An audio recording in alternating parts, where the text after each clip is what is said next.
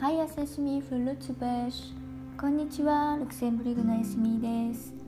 昨日は少し変わった、でも素敵な夜のひとときを過ごしましたので、それについてお話ししてみようと思います。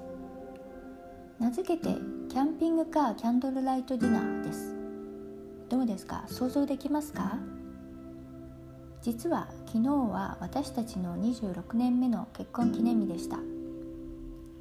通常はお休みを取ってプチ旅行に出かけますが、今はどこもロックダウンでそれもままなりません。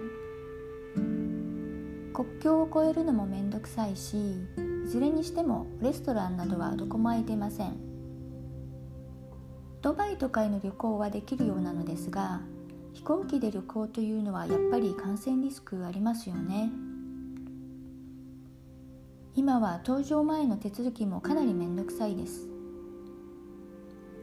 しかも直前の検査が必須で、お仕事とかで移動が必要な場合でない限りは、検査費用は自己負担。いっかいきゅうじゅうユーロだそうです。ということは、きゅうじゅうかける行き帰りのにかいかけるふたりでさんびゃくろくじゅうユーロも検査にかかるのですよ。なんてもったいない。じゃあルクセンブルクにとどまるしかないですね。結婚記念日ですから、せめてお外でディナーですよね。でもレストランはテラスしかオープンできないので、ディナーは無理。いろいろ探していたら、キャンピングカーキャンドルライトディナーなるものを耳にしました。何これ面白いじゃんと思ってググってみたら、どうやらあるゴルフクラブのレストランがやっていて、Venez avec votre chez vous, chez nous のキャッチフレーズ。語呂合わせもあるので、ニュアンスをお伝えするのはちょっと難しいのですが、直訳すると、あなたのお家と一緒に私のお家へいらしてくださいかな。この chez vous と chez nous、あなたのお家、私のお家がポイント。まあ、あなたのお家ごとお越しくださいということですね。昨日は平日だったので私たちだけでした。ラッキーです。ゴルフクラブですので、周りもそれなりに整っていて自然がいっぱい。小鳥さんたちがさえずりっぱなしでした。必要なものは全部持ってきてくれて、テーブルにセットするだけでした。お花もキャンドルもありましたよ。そしてアペリティフとお通しから始まって、レストランでの食事と同じように順番に持ってきてくれました。そして味もなかなか、さすがゴルフクラブですね。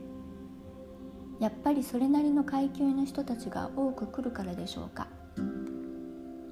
前菜、メイン、デザート、そして最後にコーヒーでティプシーな気分で素敵な夕食を終えました。レストランと比べたらもちろん狭いですが、なんだかコージーで雰囲気はなかなかでしたよ。夜はライトアップされてとても綺麗でした。月いちでメニューが変わるそうなので、ぜひリピしようと思います。ロックダウン中、何もできない中のささやかなお祝いでした。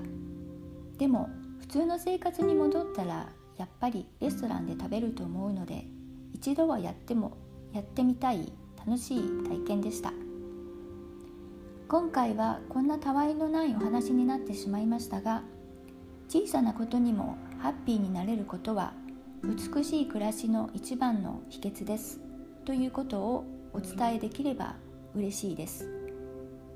今日も最後までお聞きいただきましてありがとうございました。エスミーでした。ビスクライシュ。